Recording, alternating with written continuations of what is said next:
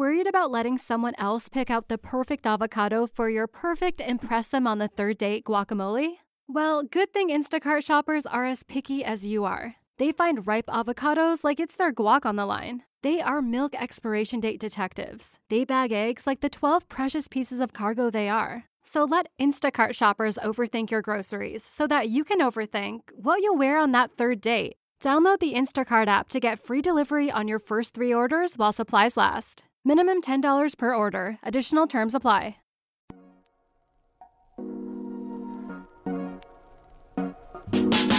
Welcome to the Kottke Ride Home for Friday, September seventeenth, twenty twenty-one. I'm Jackson Bird. Today, the history and future of food trucks and a look at the old tradition of night lunch. The visually striking lanternfly that eastern U S states are begging people to kill, and why you may not be getting that book you ordered anytime soon. Here are some cool things from the news today. So this was a quick link that Jason posted to kottke dot org today that I found fascinating and kind of wanted to expand on. It's the history of lunch wagons, the predecessor to both diners and the modern food truck. With trucks not really being a common thing until after World War One, in the late eighteen hundreds, they didn't have food trucks. Instead, they had lunch wagons. They were horse-drawn freight wagons with exceptionally decadent exteriors and interiors where a few people could sit down to eat, or you could be served through a window. And when I say decadent, I mean it. These are the Fabergé eggs of food trucks. Seriously, the lead photo on this article looks straight out of a Wes Anderson film. Check it out for yourself at the Atlas Obscura link in the show notes. Quoting from Atlas Obscura, etched glass windows and colorful exteriors beckoned eaters inside, and the interiors were painted up with fleur-de-lis and amazing murals that echoed the work of old Dutch masters. The Cincinnati Enquirer described the popular wagon style as having elegant carvings, skilled paintwork, and amenities such as sinks for washing dishes. The average size of the wagons was eight by fourteen feet. They were described as perfect little palaces, says Richard J S. Gutman, author of American Diner Then and Now, end quote. Despite how over-the-top the wagons were, Aladdin-like, some contemporaries described them upon seeing one for the first time, the food they served was pretty simple. Sandwiches, mince pies, coffee. Some of them later had grills added, which expanded the menu a bit, but the point was not to impress with the food, simply fill a need. The need being night lunch. Yes, not dinner, something that comes a bit later, in between supper and a midnight snack. They called it night lunch. It was popular with night shift workers, people who had been out at bars, or anyone hanging about in the late evening hours past restaurants' typical eight p.m. closings who were starting to get a bit peckish. I'm not sure who first coined the term. The Oxford English Dictionary doesn't have a first record until much later than its clear usage on patent and advertising materials shared in this article, but the idea of providing a mobile night lunch service got its start in the eighteen seventies with a street vendor named Walter Scott, who carried a basket and later a pushcart full of sandwiches and coffee around the business district of Providence, Rhode Island. As his business boomed, he invested in a wagon that he parked mostly outside of a newspaper office, knowing that journalists were a key consumer base for night lunch. Scott wouldn't have a monopoly on the market for long, however. Others took his idea and ran with it, especially in Worcester, Massachusetts. That's where Charles H. Palmer and Thomas H. Buckley patented lunch wagons, the super fancy kind that customers could dine inside of, and started producing them in factories for entrepreneurs around the country. The lavish lunch wagons, however, were difficult to keep up with. Some eventually stripped down their decor to more simplistic appearances.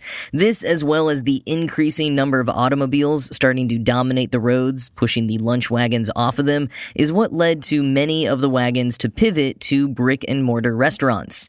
They kept their simple menus and focus on night lunch, however, becoming what we know today as diners. And Worcester, where Palmer and Buckley made those ornate lunch wagons, is still well known for its many diners and having been the home of the Worcester Lunch Car Company, which built and shipped lunch car-style diners all over the northeastern U S. But this little slice of history is not the only precursor to food trucks. Around the same time period that Scott put up his first lunch wagon in Providence, Charles Goodnight, a Texas cattle rancher, invented the chuck wagon to feed hungry cowhands along the trail. The original retrofitted U S Army wagon that he made came complete with first aid supplies and equipment to get a campfire going. Throughout the twentieth century, there were various types of mobile canteens on army bases, outside of construction sites, and, of course, in big cities like here in New York. The taco truck, specifically, also has a bit of its own history with origins, like the night lunch wagons, in people selling food out of baskets to busy working people. In this case, predominantly women selling tacos out of baskets to the working men of Mexico. Whether or not he was really the first, Raul Martinez is credited with starting the first taco truck in nineteen seventy-four. He bought an old ice cream truck, swapped the freezers for grills, and parked outside of a bar in Los Angeles. His truck was so immediately popular that within six months he was able to open a brick-and-mortar restaurant called King Taco, which soon became a multi-million dollar California chain. And thus, the trend of taco trucks swept the Southwest throughout the final decades of the millennium. The surge of creative, popular, ubiquitous food trucks as we know them today really took off in the wake of the Great Recession. Similar to how over the past year and a half many laid-off chefs have opened their own ghost kitchens, in the early two thousands, a lot of them pivoted from brick-and-mortar restaurants to food trucks. This also coincided with the idea of street food becoming cool again, and social media, of course, played a part as well. It became easier for people to find out where their favorite food trucks would be and when. I mean, I remember checking the Twitter page of a particular waffle truck's location in two thousand nine almost every day when I lived in Austin. And social media also helped people learn about the interesting food on offer and dispelled fears around safety concerns, the shine and glitz of high-quality photographs breaking through any myths about grimy, dangerous street food. And what will the next phase of on-demand to-go food be? While the ghost kitchen trend of the pandemic has been pretty interesting, there's another potential trend bubbling up: subscription-based restaurants. Taco Bell just started test driving a taco lovers plan where you can get a taco a day every month for five dollars to ten dollars depending on the location. Panera Bread, Burger King, Pret-a-Manger, and Dunkin' Donuts have all tried or currently have coffee-based subscription plans, which make a little bit more sense than a taco plan. Someone is more likely to hit up the same coffee place every day than get tacos every day. Though if you're on the lower end of that taco lovers plan, it would only take a few visits a month for that subscription to pay for itself. Writing in The Atlantic, Sahil Desai isn't sold. Quote, "Restaurant subscriptions are not so sure a bet that every single restaurant you love or hate is destined to soon have one. Both Burger King and Dunkin' discontinued their coffee subscriptions not long after they launched. But the explosion in subscription services is a sign of grander inevitability. With subscription tacos, Taco Bell is taking a step from being a weirdo restaurant chain toward being a weirdo tech company. The same is true of its competitors, and really all of corporate America. Taco Bell is copying the Netflix playbook because the way to survive in business is to copy the trends and practices of Silicon Valley. Certainly, this can make our lives easier. Lord knows the difficulty of buying tacos on a non-subscription basis. But the endpoint of tech taking over every facet of consumer life is that the same nuisances of auto-renewals, buggy apps, data tracking, and so many other issues are no longer simply tech industry problems. They are everything problems. Someone please let me know when we get Chipotle Plus." End quote. And that's a fair point, because Desai also spoke to Lydia Politnick, an economist at Babson College, who pointed out that the advantages of a subscription program for Taco Bell are not just the brand loyalty, ensuring people who have so many fast food choices are more likely to go there, and that they'll probably order more than just their free taco when they do, but also that subscription will give the company tons of valuable data about the consumer. And there it is, the deeper reason for the subscriptions. Maybe it'll take off with other companies, maybe it won't, but when you view it from the techno-cynical lens of this one, it definitely makes me yearn for a simple basket of handmade tacos, or someone in a gilded horse-drawn wagon giving me a ham and cheese sandwich and not ever knowing so much as my name.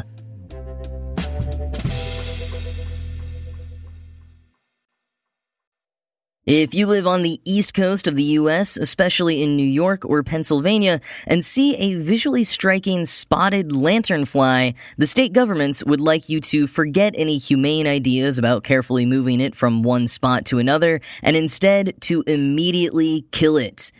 The spotted lanternfly is an invasive pest that is not native to the U S and apparently is threatening to over seventy of the plant species that it feeds on. Feeds on, meaning draining sap and leaving them weakened and vulnerable to disease. Among those species is the Ailanthus altissima, or Tree of Heaven, which the New York Times points out is best known as the tree from Betty Smith's nineteen forty-three novel, A Tree Grows in Brooklyn. But this pernicious beast, who has delicate gray wings spotted in black with a bonus set of bright red wings also spotted with black underneath, first arrived in the U S from Asia seven years ago and entered New York City last year during the pandemic. Environmentalists and ecologists are encouraging people to kill the bugs on site because they have no natural predators here and no organic pesticides that can take them out. Here in New York, the Department of Agriculture is additionally asking people to submit the location where you found the lanternfly on their website. In Pennsylvania, if you're caught moving the insect from one location to another, you could be fined.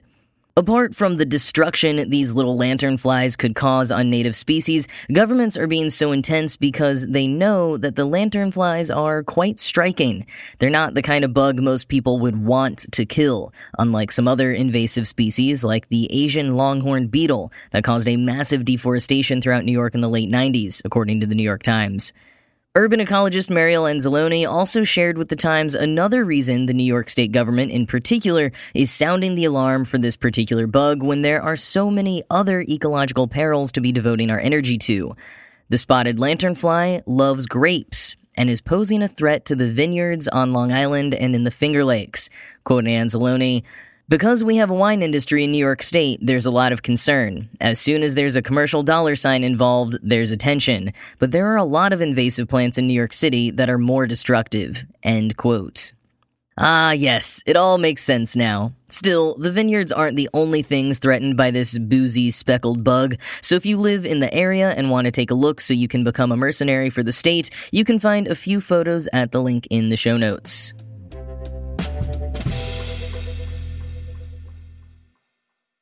If you follow the publishing world at all, or any authors on social media, you may have seen many of them imploring you to start ordering any books you may want for the next several months now.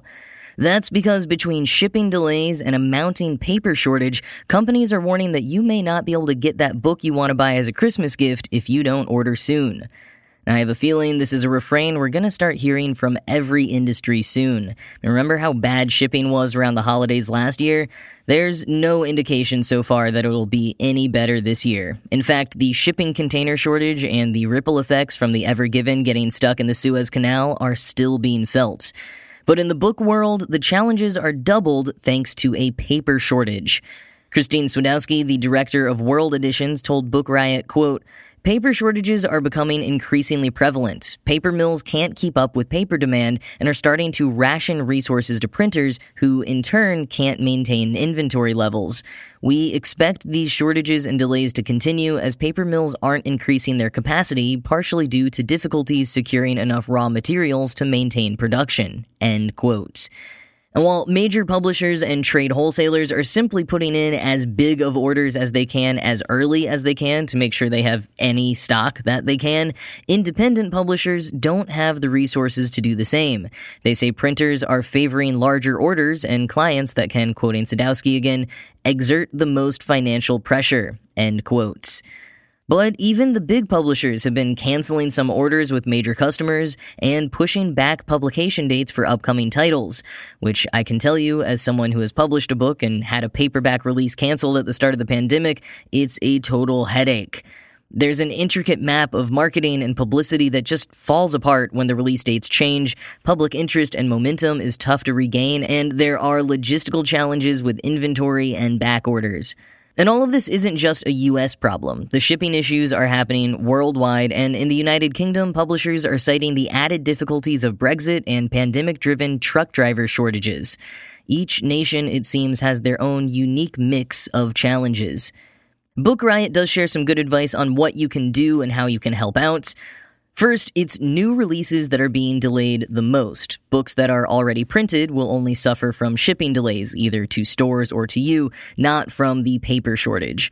Ebooks and digital audiobooks won't have either issue, of course, so consider one of those options instead of a brand new release. If you do want a new release, pre-order it now. It's a great way to support an author who's in the sucky position of having a pandemic release. But try not to be bothered if you don't get the book right away on its publication date or for whatever occasion you were hoping to have it for. Quoting Book Riot, "The best way to assure you get the book you want before Christmas is to have ordered it by yesterday, or today if you lack a time machine." End quote.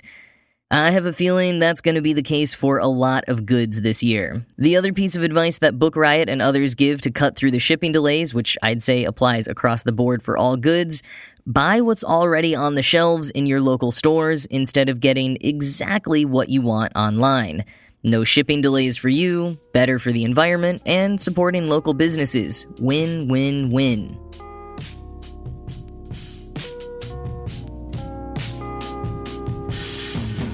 Well, that is it from me for this week. As always, this show was produced by Ride Home Media and kottke dot org. I am Jackson Bird, and I will talk to you again on Monday.